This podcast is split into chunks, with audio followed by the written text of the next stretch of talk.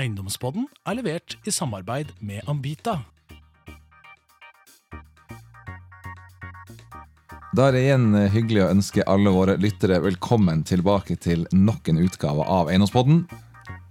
Sist gang så hadde vi en gjennomgang av eh, markedet, og denne gangen er vi tilbake med en gjest. Og dette er virkelig ikke hvem som helst. I dag har jeg vært så heldig å få på plass Bjørn Dæhlie. Hjertelig velkommen. Tusen takk. Og i tillegg, som vanlig ved min side, Jon Harry Dahlberg Årstad, administrerende direktør i Newsec. Velkommen, Jon. Takk for invitasjonen, Eivind. Alltid hyggelig å være hos deg. Ingen årsak, ingen årsak. Bjørn, du skal få mest oppmerksomhet her i dag. Utrolig hyggelig at du ville komme til oss og prate litt om eh, hva du har gjort tidligere, og ikke minst hva du driver med nå om dagen. Tusen takk. Du var jo en ener i langrennssporet, og vi må, jo- vi må jo begynne litt der. Eh, Du er den som har flest individuelle OL-gull i historien, med åtte stykk.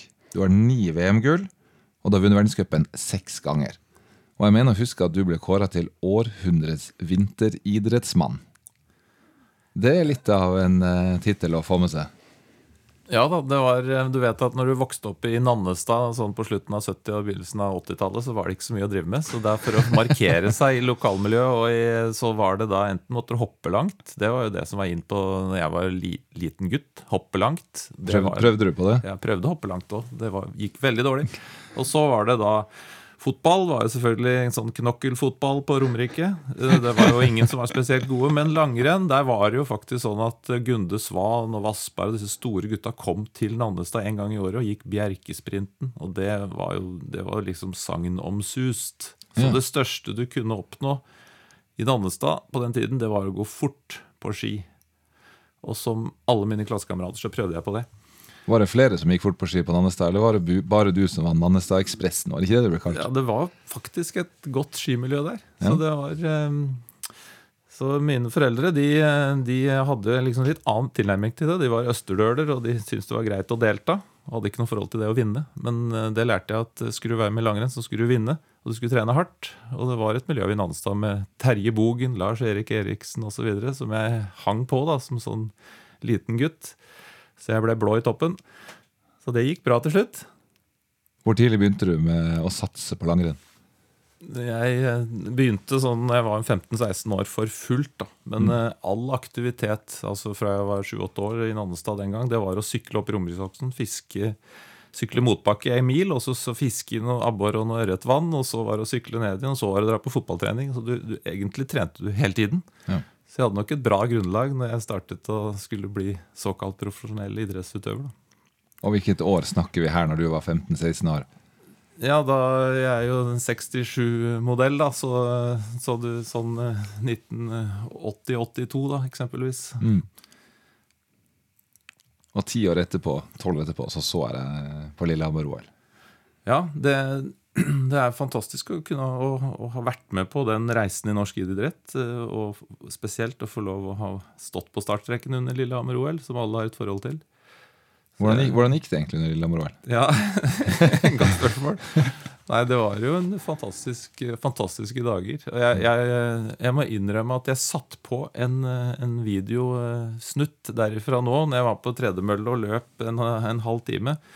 Og da løp jeg enda fortere enn det jeg burde ha gjort. For det, det, da ble jeg motivert.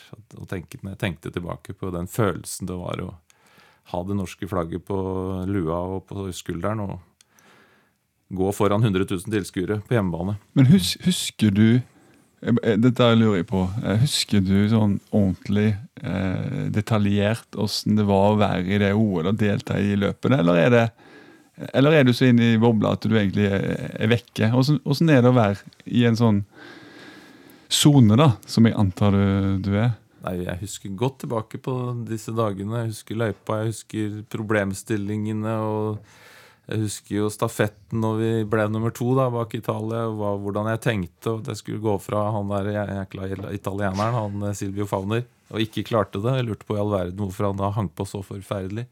Jeg syns jeg gikk veldig, veldig fort. Kanskje fortere enn jeg har gått nesten noen gang. Og han hang som en klegg. Han slapp så vidt, men ikke helt. Og så måtte jeg endre taktikk underveis og, så videre, og prøve å sende han foran meg og mot mål. Og så, og så klarte jeg ikke det som var tanken da, og spurte forbi han igjen på oppløpet. Så det var jo en skuffelse, men eh, den folkefesten det kom jeg egentlig aldri over. Så ble jeg litt minnet på det når jeg er rundt omkring i verden og snakker med journalister og kollega, idretts, andre konkurrenter, om at etter veldig mange opplever at Lillehammer-OL det var på veldig mange måter det optimale, eh, mest fantastiske idrettsarrangement som veldig mange har. etter, etter, manges mening, da. Og folk er jo glad i langrenn i det landet her. Jeg satt jo så på TV om dagen, der du har altså fire svensker og fire nordmenn som har drevet med langrenn. Og i beste sendetid så skal man sitte og, og se på at de konkurrerer med å bære sekker på ryggen og snakke om opptur og nedtur. Og det står sterkt i, i Norge, den langrennshistorien vår.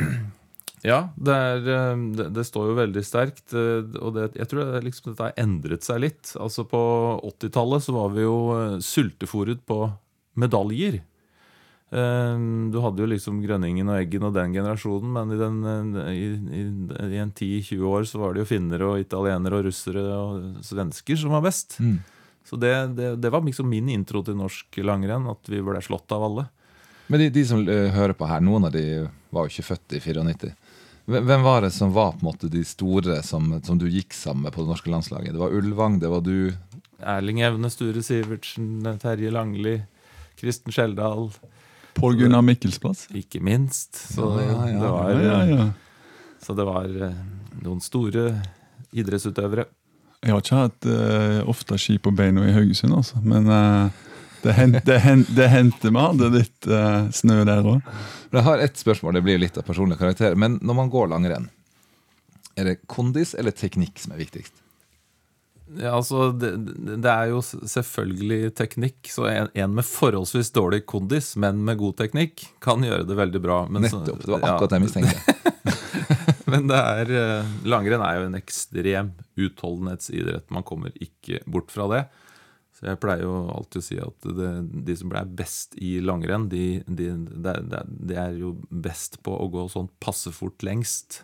For det er hele tiden en begrensende faktor er altså faktisk utholdenhet. Så du klarer aldri å gå i maksfart hele veien i 10 km, som er den korteste distansen. Og så er det tungt å gå i maksfart med dårlig teknikk. Ikke sant? Du, et litt sånn eh, naivt spørsmål, men når du er OL og verdensmester på ski, hvordan, hvordan blir man det? Hvor mye må du ofre?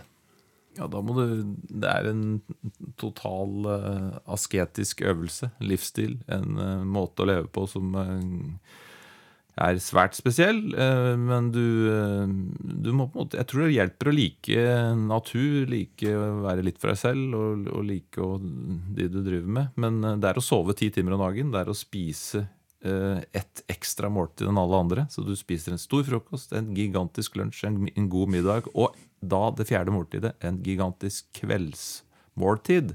Hvis ikke så sprekker du natterstid. Ja, for Så- det er viktig å ikke gå på en sprekk sånn rundt fire på natta der mens man sover.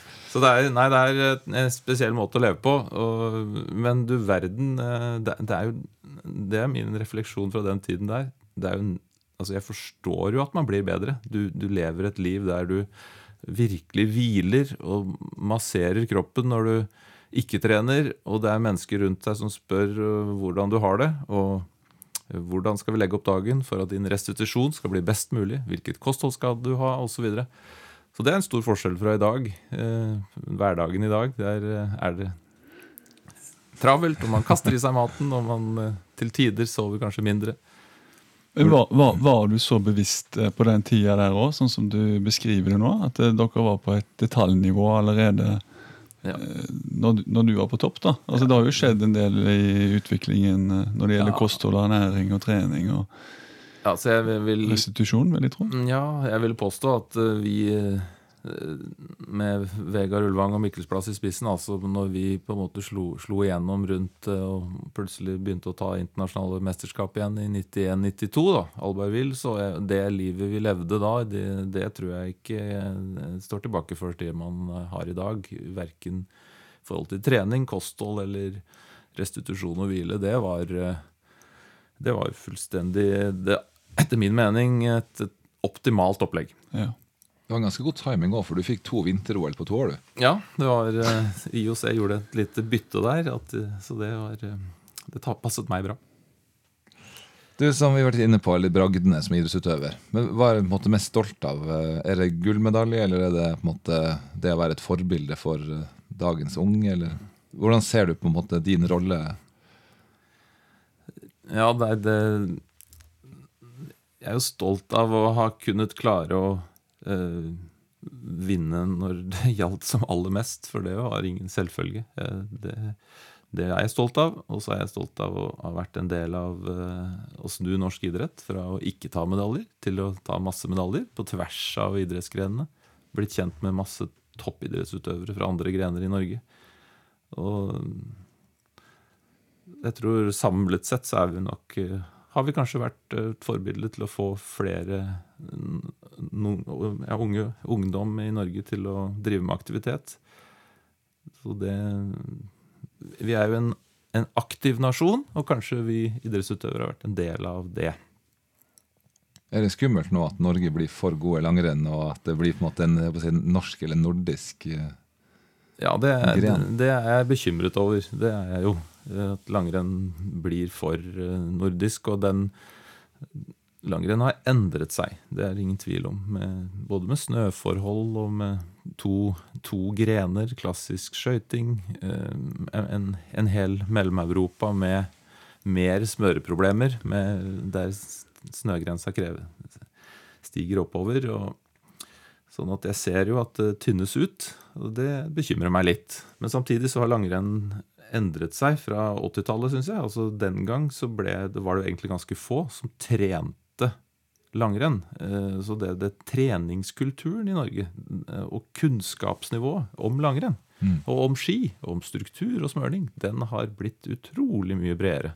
Så det er, et, det er veldig mange flere som bruker langrenn som et aktiv treningsform. Det var det ikke på starten av 80-tallet. Da var det bare de sære gutta med sekk. Så Vegard Ulvang sa jo det til meg, at eh, du må ikke gå Birkebeineren, for det er bare for sånne tullebukker med sekk. Og det er jo ikke i dag. Det Nei, er, det er fortsatt noen tullebukker. Men eh, Men, det- men eh, det vennskapet dere hadde med Ulvang og med Jeg glemmer aldri heller han der Vladimir Smirnov. Det var jo en han var norgesvenn. voldsomt sånn eh, fin historie. Ja, nei, vi, det var jo flere av disse konkurrentene som eh, vi hadde ganske god kontakt med. Og det var både finnene for så vidt, og eh, svenskene og italienerne også. Men eh, Vladimir Smirnov han, det var nok en spesiell historie i og med at han forsvant fra, ut av Sovjetunionen da, og Russland over eh, i disse og det har vært med på murens fall da, i 1989, der eh, DDR og både østtyskere og, og russere på en måte første gang kunne snakke med oss. Mm. Det var jo spesielt. Så, eh, så vi fikk jo ikke lov å snakke med disse, og de var jo passet på. Og jeg husker eh, den første vinteren etter 89, eller når Da bodde de østtyske skiløperne, to av de, hjemme i min leilighet på Rålt. Og det var jo også ganske spesielt. Da kom de med sin eh, Lada en eller annen oppover var med på noe skirenn etter sesongen og bodde på privat på Rålt. Dette var jo i 89, og det fikk de ikke, hadde de ikke fått lov til tidligere. Så det er jo en historie og, eh, som er ganske spennende å tenke på i dag. Og Smirnov han var en, en, et resultat av dette. Han flyttet jo til Sverige og begynte å lære veldig godt norsk-svensk. Og fikk, eh, I og med at han slo oss innimellom, så ble han en, og var en veldig blid kar. Eh, Så eh, tror jeg han fikk ble en yndling i Norges øyne, og folk unnet han gode resultater. Ja, han ble en yngling, og så gjorde jo dere til, han til en yngling. Dere var jo veldig inkluderende, sånn som det så ut fra utsida iallfall.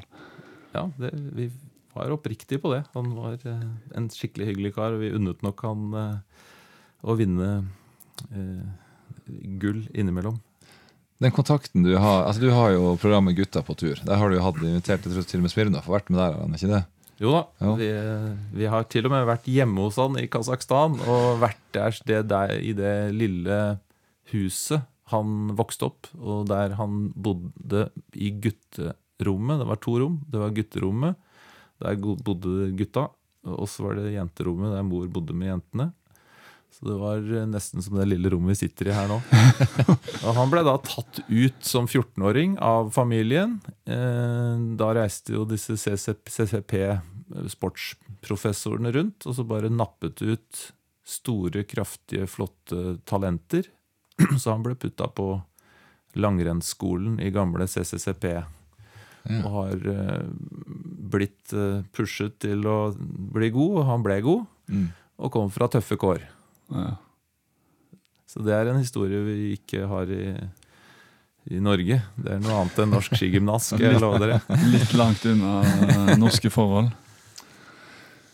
Du, eh, det er jo på en måte en kjensgjerning at når man er i, i søkelyset, og som du sier, alle klapper deg på skuldra og alle jubler deg frem, så kommer du en dag etter idrettskarrieren er ferdig. Tenkte du noe på det underveis? Hva du skulle begynne med når, du, når denne moroa skulle ta slutt? Et, ja, jeg tenkte mye på det. Og etter hvert som jeg passerte 30, så begynte jeg å tenke på at det kunne bli et liv etter dette. Og jeg trente jo så mye, fem-seks timer om dagen, at jeg jo, begynte å kjenne at dette er ikke bærekraftig sånn rett kroppslig.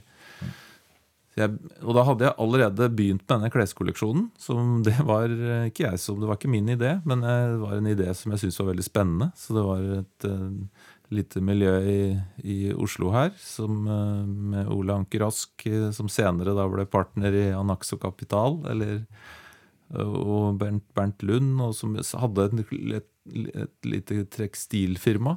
De som kom med ideen om å starte da i 1996 en kleskolleksjon. Så, og så begynte jeg da med, med hyttebygging i Trysil eh, omtrent samtidig. Så jeg hadde en sånt lite ben inn i, inn i det å gjøre en ting etterpå. Mm. eh, allerede i slutten av min karriere.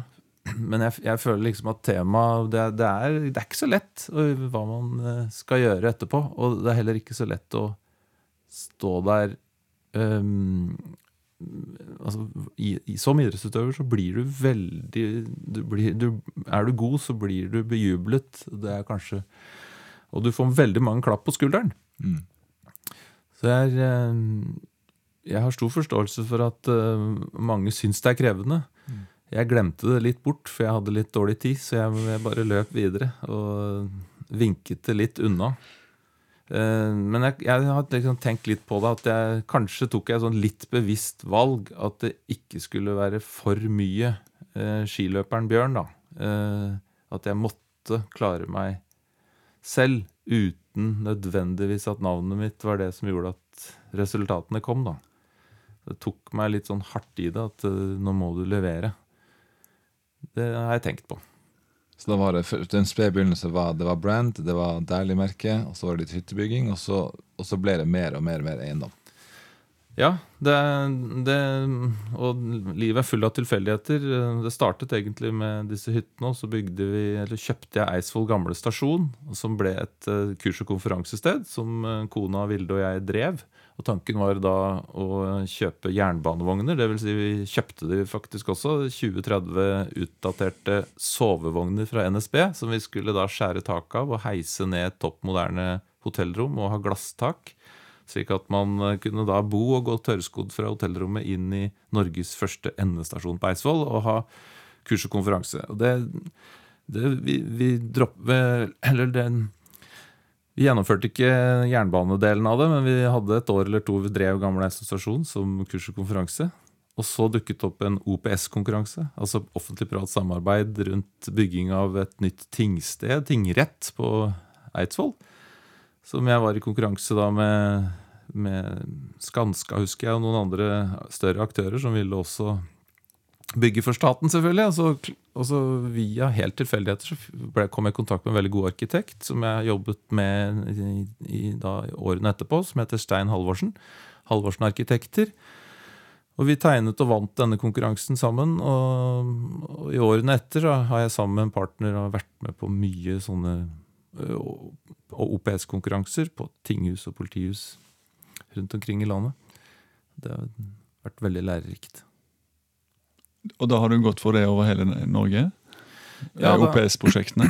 Ja, da, I en periode så var jo staten ønsket å leie istedenfor å eie. Og jeg tror jo det er fornuftig. Altså disse byggeprosjektene viser jo seg at staten de, de, de har lag på lag av administrasjon og Så de bygger nok dyrere enn eh, smidige private aktører. Så det var i hvert fall slik staten tenkte i den perioden. Og da var det store store konkurranser. Så vi var med på egentlig alle konkurransene, på, på OPS-konkurransene for tinghus og politihus i landet. Og vi, vi tapte omtrent halvparten, men vi har da bygd eh, og lærte mye av tapene. Eh, og brukte en million eller to hver gang vi gikk disse konkurransene. Og så vant vi Så det er bygd F- Follo politihus og Follo tingrett og Gjøvik tingrett og Hønefoss tingrett og Florø politihus. Og tapt en del. Det har vært surt, selvfølgelig. Mye, my, my, mye av det syndikatene sitter og handler i om dagen. Ja, Syndikatene og veldig mange andre. Det er jo en egen nisje, dette her eh, samholdsbygnad, som har blitt veldig, veldig stor. uh, I Norden spesielt. Men, men Bjørn, helt, eh, helt ærlig, hjelper det å hete Bjørn Dæhlie når du skal inn på, på rådhuset?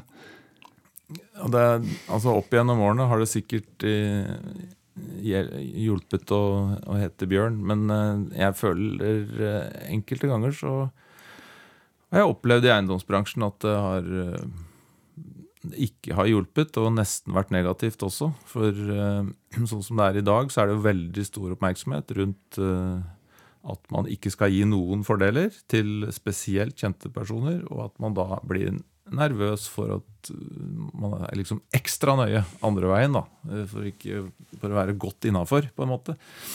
Men eh, eh, det jeg har eh, Og jeg, jeg syns dette er helt greit. Jeg, jeg har faktisk likt å på en måte begi meg inn i en verden der skiløperen ikke betyr noe. Fordi det har egentlig vært ganske befriende. At, eh, at jeg faktisk eh, det kanskje det jeg er mest fornøyd med. Det å ha etablert en arbeidshverdag eh, bort fra skiløperen, og at jeg kan leve av eh, meg og mine kan leve av da å drive eiendomsutvikling.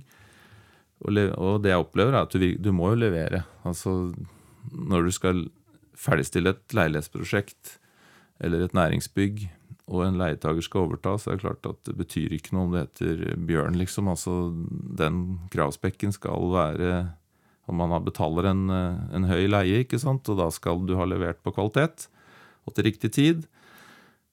Så svaret er vel at jeg tror ikke det betyr noe lenger. I hvert fall tenker jeg sånn, at det ikke skal bety noe. Hvis jeg, hvis jeg tenker at du var en eh, ekstremt opptatt av og en, hadde en ekstrem dedikasjon når du gikk på ski, føler du når du jobber med eiendom at du, du stadig kan liksom optimalisere det og gjøre det bedre, og det burde vært sånn, og det burde vært sånn, og du burde tenkt på ditt? Og, eh, eller klarer du å liksom ha et mer rolig og avbalansert forhold til det?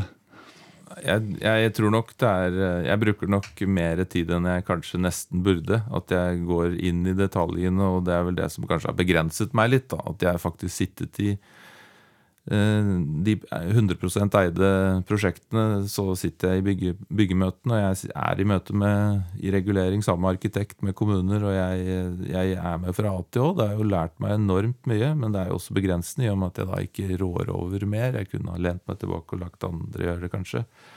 Men jeg, jeg har følt liksom at det har vært, eh, det har vært viktig eh, for meg. Og litt også fordi at jeg ikke har noen utdannelse. Og jeg har gått stegene. Jeg har lært og jeg forstår litt mer av norsk standard i dag. Jeg vet, eh, forstår litt mer av en kontrakt med det offentlige. Og jeg vet eh, hvem som har ansvaret for grunnforhold. Og jeg, måtte jeg forstår at det er lurt å snakke med naboer eh, på tross av at det er ferdig regulert, og at det har vært gjennom en sosial prosess der med nabovarsler osv. Har du gått på noen smeller her, da?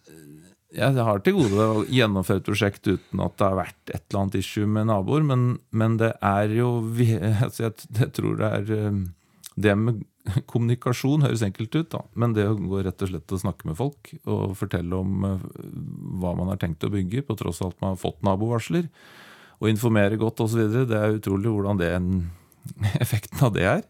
Mm. Altså jeg ja, det, det med tilstedeværelse på det å være med det, i, I mangel av den der faglige ballasten så har jeg følt at eh, det har vært veldig lærerikt. Og så har jeg liksom ikke turt å delegere for mye. Du nevnte det raskt her i sted at før OPS-prosjektene på Eidsvoll så var du innom eh, Du begynte med hytter på Trysil. Var det hyttefelt, eller var det én hytte, eller? Ja, det var én hytte. Eh, nå har vi jo noen hundre Jeg er partner da, i Trysil eh, sammen med en lokal aktør. Vi har noen hundre senger og driver og bygger eh, hytter for salg osv. Men dette var én hytte på 300-400 kvadratmeter som jeg bygde. eh, Så det var, jeg tror jeg faktisk, den første storhytta i Norge. Altså sånn kommersielt for utleie. Det var noe nytt i Norge. Den var sto vel ferdig i 97, tror jeg.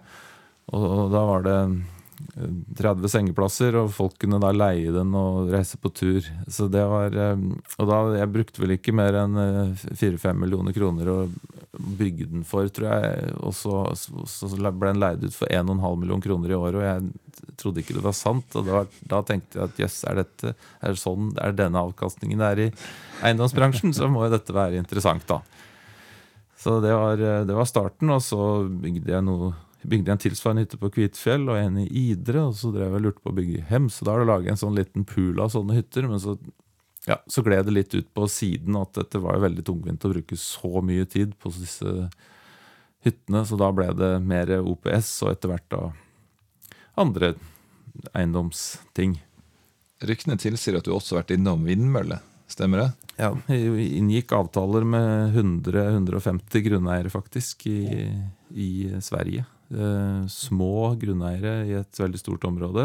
Hvordan, fungerer det da å gå og banke på naboene og fortelle hva du har tenkt å gjøre? jeg hadde en partner eh, som eh, var veldig flink til å drikke kaffe og bulle, som den sier i Sverige.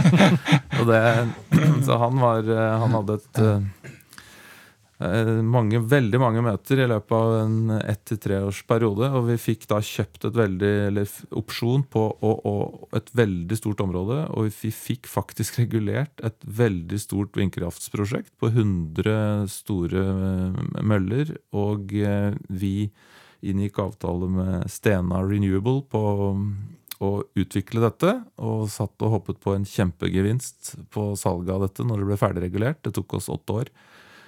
Og da ramla markedet på eh, fornybart eh, når vi skulle selge, så vi, eh, vi fikk ikke det vi trodde. Og hadde vi hatt det ferdigregulert i dag, så hadde det sikkert vært vanvittig verdifullt. Men det er så liksom med marked og timing.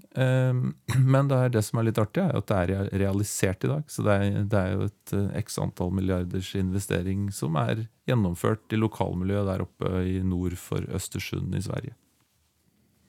Hvordan kom du inn i den uh, muligheten? Da var jeg på toppjakt og det, det, og det, i Sverige, på skjøt Tiur, eh, med Kamo. Og så satt vi og spiste hos en eh, som hadde fått satt, Han hadde en vindmølle, han hadde kjøpt aksjer i et vindmølle og fikk da penger på bok på strømregninga. Han hadde vist oss strømregninga si, og så han han i, gikk han i pluss. Okay. Og det syns jeg da mellom den kaffekoppen var så interessant at vi begynte å se på det, og så så vi på eh, kraftressursene, vindkraftressursene, altså vindkart over Sverige, og den regionen der var jo på topp. Eh, Det var jo veldig store vindressurser.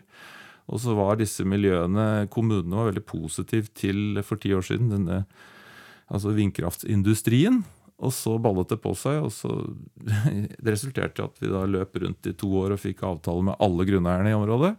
eh, Og startet den møysommelige prosessen med å regulere, og brukte 10-15 millioner kroner på alle miljøundersøkelser, og snakket med både stat og kommune. eh, Og det ble faktisk regulert. Så det er litt morsomt å ha gjennomført det. Eh, Det er, det er jo en, kanskje en åtte-ti milliarders investering som er eh, gjennomført i regionen der. Som du var med å starte. etter toppjakt med kaffe og bulle. Fantastisk. Men vi satt ikke igjen med så mye, da. Men vi, vi tjente noen titalls millioner eh, på dette her, så det var ikke dårlig. Men eh, det kunne vært en null til.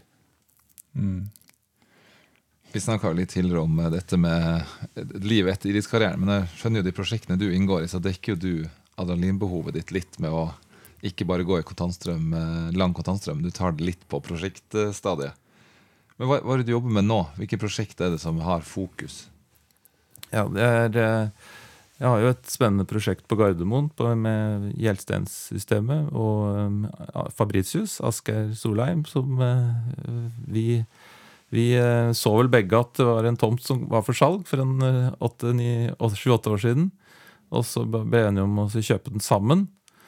Og det har jo vært en, eh, en spennende investering. Og når jeg ser at, eh, at all egenkapital i prosjektet har kommet tilbake, og at eiendommen er eh, da verdt plutselig noen hundre millioner, så, så er jeg bare helt over meg. Og da blir jeg veldig imponert over at dette er det faktisk mulig. Mens når jeg spør da Gjelsten og Fabritius-systemet, så, så smiler de bare. Og da er det antagelig slik at det er sånn det skal være. Men jeg, jo, er jeg, jeg er veldig imponert, da. Og det som er litt spennende, er- eller artig, er jo at dette er jo mitt nærområde. Så jeg har jo syklet og gått på rulleski forbi disse eiendommene i alle år. Og til de grader hoppa over bekken etter vann, da. For jeg har jo liksom reist land og strand rundt eh, og sett på eiendommer og kjøpt i Sverige rundt. Men jeg burde jo egentlig bare ha kjøpt på Romerike. Tidlig, tidlig, tidlig. Tidlig. Men du holder til på året òg. Ja. Så jeg eh, bygger eh, leiligheter i Åre. Eh, Det har jo, I og med at jeg har ganske mye tilknytning, eller kontakter i Sverige. Gjør både vindkraftsprosjekt og jeg har Åre har vært veldig spennende. Jeg syns det er et veldig flott sted å stå på ski. Og et veldig artig sted med uteliv, stor, mange restauranter. Trivelig sted. Europas beste afterski, har jeg hørt. Ja, det kan også være. Det er jo så, er jo så vidt prøvd. men uh, uh, men iallfall uh, er det eh, veldig spennende. Høye eiendomspriser. Uh, litt sånn Stockholmspriser. Og, så vi har plan om å bygge noen hundre leiligheter i året, faktisk, i åra som kommer. Er litt avhengig av om vi lykkes eller ikke, da. Men jeg er i gang å bygge et prosjekt nå. I partnerskap, dette da, Bjørn? eller? Ja, det er eh, Der er jeg eh, Der har jeg en, en mindre, mindre lokal investor som er med, men det er i hovedsak jeg som kjører det prosjektet, da. Eh, På alt fra regulering til finansiering og gjennomføring. Så da har vi mange regninger over bordet på Jessheim, på kontoret i Jessheim, hver dag, stort sett. Er det leiligheter folk vil ha nå? Det har jo vært litt sånn først var det leilighet, så var det hytter. og så hvor, hvor, Hva er status i fjellheimen nå? Er Ja, det altså- det enkelhet og leilighet som etterspørres? Ja, I Norge så tror jeg folk vil ha hytter, altså. Det er, eh, Men i Sverige så vil folk ha leiligheter. Det er litt annerledes. Eh, De vil nok ha hytter, begge deler også i Sverige, men i Åre så er det jo det med arealknappheten. Så det fins jo knapt nok en hyttetomt for salg, men det fins noen leiligheter. Eh, Men, så, så, men nordmenn, vi er jo gale etter å ha liten tomt rundt oss. Er det, er det ikke rart det der at hvis du er i Alpene, for eksempel, så er det all bebyggelse ligger jo så langt unna skien som du kan tenke deg. Du må jo, du må jo opp i svære gondoler for å komme opp i fjellet, mens i Norge så ligger gjerne så ligger gjerne bebyggelsen da, sånn at du kan ski inn og ski out. Um, I Sverige også har jeg inntrykk av at det ligger tett på alpinanlegg. Ja. ja. Nei, vi har nok en litt annen eh, en, sånn ferie- og fritidsmåte. Det, det kommer nok av hvor vi kommer fra i Norge. Altså, vi, er, vi har vel eh, ja, Vi har brukt kanskje hyttene litt på en annen måte. Og i Europa så reiser man land og strand rundt altså til eksempelvis eh, Kitzbühel eller St. Mm. Moritz og bor i, bor i en by og aksepterer at da tar man enten taxi eller bussen da, til eh, gondolen. Så det er nok en litt annen innfallsvinkel på det hele. Um, I, i, I året så er det det er, det, det, det er jo mer og mer krevende å få ski in and out da, på disse destinasjonene. Men jeg tror det å, det å ha bebyggelse i nær en båndstasjon, da, det er vel det mest bærekraftige, på en måte. Det, da tar du ikke del av eh, naturen oppover i fjellet. Så det er vel det jeg ser kommuner og fylker også er opptatt av. At man prøver å bevare så mest som mulig da, av eh, horisontene, eksempelvis. Da, og ikke ødelegge naturen. Ikke bygge i hele fjellet. Vi Ja. har det nede i bunnen. Du uttalte i 2016 Bjørn, at uh, du ønsker å bruke mer tid på eiendom, og tanken var å bygge opp en eiendomsportefølje med langsiktige leiekontrakter. Uh, har du en holdstrategi på det du gjør, eller er det prosjektutvikling og salg, og så neste, neste prosjekt? Nei, jeg Jeg har vel litt to tanker i hodet samtidig, da. Men jeg har bygget opp en, eh, en eiendomsportefølje. En, en som jeg har 100 eh, eierskap til, og så har jeg en eiendomsportefølje som jeg er i partnerskap med andre. Um, og så, bygger jeg da en del eh, annen type eiendom, altså leilighetsprosjekter. Det er vel Jeg har vel brukt mer tid på det da, de siste par-tre årene, faktisk. Eh, leilighetsprosjekter for ferie- og fritidsmarkedet, og boligprosjekter på Romerike. Eidsvoll, f.eks. Men når du, før du går inn i et marked, hvilke, hvilke vurderinger gjør du deg? Om det skal være dagligvare eller leilighet eller vindmølle, eller om det skal være Gardermoen næringspark? Hva, hva, hva skjer før du på en måte hogger til? Ja, Det høres ut som en virvak av, vir, vir, virak av forskjellige ting. Men eh, jeg har hatt eh, altså, Statlige prosjekter, statlige leietagere, det er jo det alle vil ha. Så det er jo ikke noe så veldig komplisert at også jeg er interessert i det. Og det er jo vanskelig å få til om dagen, i og med at staten bygger en del selv. og Um, og lange kontrakter med dagligvarebransjen eksempelvis, eller de sikre handelsaktørene som har kommet styrket ut av covid-19-diskusjoner og nedsider, det er jo en drøm. Eh, og det som er problemet der, er at det vil jo også alle andre både ha, og uh, aktørene selv bygger en del. Uh, så det er jo ikke så, så lett å, å få til. Så jeg, når det gjelder boliger, så tenker jeg at det blir, kommer til å bli Altså dette med kommunikasjon, jernbane, ikke minst jernbane, infrastruktur, det er ekstremt viktig, og blir ekstremt viktig. Så jeg tror eh, Romerike, det å kunne være i nærheten av tog, gå til toget, det tror jeg er helt undervurdert. Og vi så vel denne uka her at eh, nå skal eh, fordelene med elbil muligens bortfalle. Og det å kjøre inn en stor SUV til, til hovedstaden, jeg tror, blir, jeg tror det faktisk blir helt borte. Og det, det er handelsmønsteret vil endes. Jeg tror det å ha bolig i hovedstaden det blir ekstremt eksklusivt jeg tror, og dyrt. Jeg tror folk vil dra ut i kantene på Romerike og nær jernbane. Altså, og da er jo Eidsvoll veldig bra, for de som ikke visste det.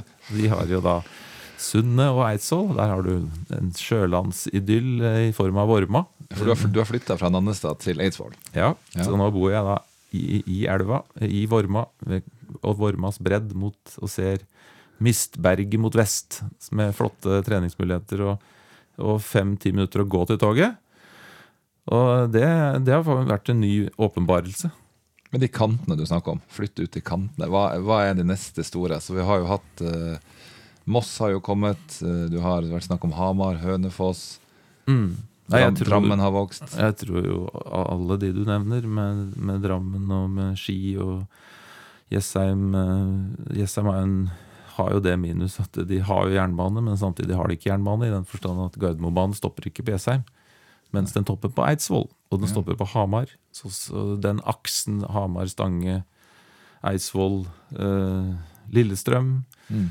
Det er klart det er hvis, Så hvis du spør meg hvor, hva, hva er tanken, nei, da, da velger jeg vel kanskje å se etter eiendoms, leilighets- eiendomsprosjekter av den type, da. Ved disse, disse med gangavstand til jernbane. Det syns jeg høres veldig spennende ut i åra som kommer. Og, og handels, handelsaktører, eh, handelseiendommer rundt Gardermoen, det kan jo ikke bli feil. Hva tror du om segmentene fremover? da? Du er inne på bolig, du er litt inne på handel. Hvor, hvor skal verden? Nei, jeg eh, er jo sikkert eh, like usikker som alle, men eh, du verden og hvordan dette, dette nettbaserte Teams og møtesystemet har fungert. I, Så nå er det møter Alle mine møter med kommuner, det foregår og, og nesten også byggemøter i noe grad foregår på Teams. og Hvordan, det, hvordan dette innvirker på kontormarkedet, det er jeg litt spent på. Mm. Um, men eh, med endring i handel og eh, mer nettbasert handel, så logistikkeiendommer nær, jern, nei, nær, fly, nær flyplasser da, og, og, og over hele landet. Altså hvis, hvis eh, varehandelen skal i, enda mer ut i endring, så må jo disse varene fordeles et eller annet sted. Så distribusjonsmulighetene for den netthandelen. Ja, jeg, eh, jeg tror- syns det er spennende å tenke i de baner at eh, det kommer til å skje endringer. Mm. Eh, Nei, det er helt i tråd. Vi, altså, vi har jo, nå var jo nettopp ute med NPO, vår nordiske rapport. Og der var jo egentlig overskriften er hvordan måte, pandemien har vært en sånn trendakselerator. Mm. At, at man, man ser at det man trodde skulle skje de neste ti årene, plutselig skjer nå på, på, mye, på så mye Mm. kortere tid. Da. Ja. Det gjelder både handel og kontor og logistikk og hotell òg, for så vidt. Som har, har fått det litt tøft. Ja, det skal vel Det er vel sikkert og visst. Hotell eh, Men jeg tror Ja, vi kan ta en markedsoppdatering senere, Øyvind. Mm. Eh, Men eh, det må jo være noe med reiseliv som kommer tilbake, vil jeg På, turist, på turistsiden i hvert fall, så tror vi vel det. Men jeg er enig med det Bjørn sier om, om dette med å bruke Teams og forretningsreisen. Og det å så enkelt det har blitt å ha den dialogen over Teams. Mm. Istedenfor å stå på Gardermoen seks om morgenen i november og Mm. grue seg til å fly til ja, Ja. hvor det måtte være. Jeg tror i en sånn forretningsmøtesammenheng så er det jo ingenting som er bedre enn å treffes. Eh, Men jeg tror eh, Og den derre førstemøtet og den, måte, den, den sosiale biten av å på en måte opprette Når den er opprettet, måte, så, så tror jeg derifra og videre så tror jeg at eh, verden kommer til å basere seg mye mer Mm. på Teams eh, eller på digitale møteplattformer. Um, og at vi kommer til å se at det også endrer eh, måten folk eh, har, eh, drifter sine kontorer på, og arealbehov. Det er jeg ganske sikker på. Mm. Du, vi har uh, sikkert en del lyttere som uh, har lyst til å bli skistjerner, og så det de fleste har lyst til å bli eiendomsstjerner. Uh, hva vet du i dag som du gjerne skulle visst før du på en måte ble god på langrenn og, og ble, ble god innenfor eiendom? Er det noen Ja. tabber som du kan eh, Eller Altså, det, det er jo Altså, jeg, jeg gikk jo liksom baklengs inn i eiendomsbransjen. Jeg, jeg kunne jo i praksis ingenting. Så det å Jeg ingen faglig, hadde ingen faglig ballast, så jeg har lært på veien. Og det å, å, å ha kompetansen på, på regulering og forståelse, eh, kontraktsforståelse det, det å, på en måte kunne mer enn det jeg kunne når jeg gikk inn i det. Eh, Det er jo, det, det er jo, det er jo ikke bra i det hele tatt, den måten jeg har gjort det på. Så jeg kunne Jeg ser jo tilbake på at det er absolutt eh, ting jeg ville ha gjort betydelig annerledes. Eh, og i forhold til den idrettsbakgrunnen, så eh, eller i- hva jeg kunne gjort annerledes der, det, det tror jeg er liksom litt annerledes. For den, eh, som jeg innledet med her, så tror jeg faktisk at den oppveksten og med så mye aktivitet som jeg hadde på Nannestad, eh, var kanskje den optimale måten å bli olympisk mester på. Ja. Uten at jeg visste det. Det er, jo- det er jo ofte sånn at eh, når en, når en blir litt eldre sant, og ser tilbake Hadde jeg visst på den tida, hadde jeg visst da, så hadde jeg gjort det. Hadde jeg eh, innenfor, innenfor eh, ja, Både innenfor privatliv, men innenfor utdannelse og innenfor eh, karrierevalg og Mm. hva du, hva du, hvilken retning du tok. da. Mm. Jeg husker jeg har prøvd å gi noen råd noen ganger til eh, utøvere som virkelig vil bli gode. Altså et, kanskje et godt råd det er jo prøv å trene sammen med en som er mye bedre enn deg. Og det, det gjorde jeg sammen med Vegard Ulvang. Og den, han var fryktelig mye bedre enn meg, og jeg lærte så utrolig mye. Og litt sånn i eiendomsbransjen òg. Hvis du har anledning til å teame opp med noen som er fryktelig mye bedre enn deg. Det er ikke alle som har det, men det, det går jo an å spørre. Ja. Men, men med all respekt, det har du vel egentlig gjort når du har gått sammen med Fabritius og Solheim. Når du eh, går sammen med de, da lærer du jo av de beste. Ja, absolutt. Og der eh, Det var jo veldig hyggelig at de åpna døra, og at jeg fikk lov å være med på det. Og eh, at jeg får, får være partner. Det lærer jeg masse av. Og eh, Regnestykkene er jo fantastisk, og det er visst sånn det skal være. Det er sånn det skal være. det. Så, så leste jeg opp litt mer enn det du gjorde på forhånd, og team opp med en som er mye bedre enn deg. Det er liksom t- tipset. Ja, det, det eh, har jeg faktisk veldig, veldig tro på. Jeg må, jeg må si, jeg gikk jo Birkebeineren for ti år siden, og da fikk jeg også det tipset om å henge deg på en som går mye fortere. Ja. Men jeg måtte jo slippe han etter 300 meter. Ja, Så det, Men han var litt for god. Ja, han var altså, litt for god. Du, ehm, hva har vært din motivasjon for å måte begynne med, med eiendom? Du sier det var litt tilfeldig at du havna på det, men, men eh, kunne det vært noe helt annet enn eiendom? Ja, altså Vegard Ulvang og jeg ble jo enige om at vi ikke skulle starte sportsbutikk. Ja. Det var jo dumt når han eh, Øyvind Tidemansen ringte og spurte meg om jeg ville bli aksjonær i XXL, og jeg sa nei. For jeg, én, jeg visste ikke hvem Øyvind Tidemansen var. To, jeg visste ikke hva XXL var for noe. Annet enn jeg spurte om er det sportsbutikk. Ja, det er en stor sportssatsing. Nei, da er svaret nei. Og det var dumt. Eh, så eh, det kunne nok sikkert vært andre ting. Og det, brukt, jeg har brukt tid på ting jeg absolutt ikke burde bruke tid på. Altså alsken sånne rare små ideer. Jeg, men jeg syns av alt Jeg har vel ikke nødvendigvis Jeg føler ikke liksom at aksjemarkedet har gjort meg veldig godt i livet. Eh, og det har jo vært krevende å forstå når det har gått bra, og enda mer krevende å forstå når det går dårlig. Det er noe ved den eiendomsbransjen som jeg syns har vært fascinerende. At du Det er en måte mer forståelig.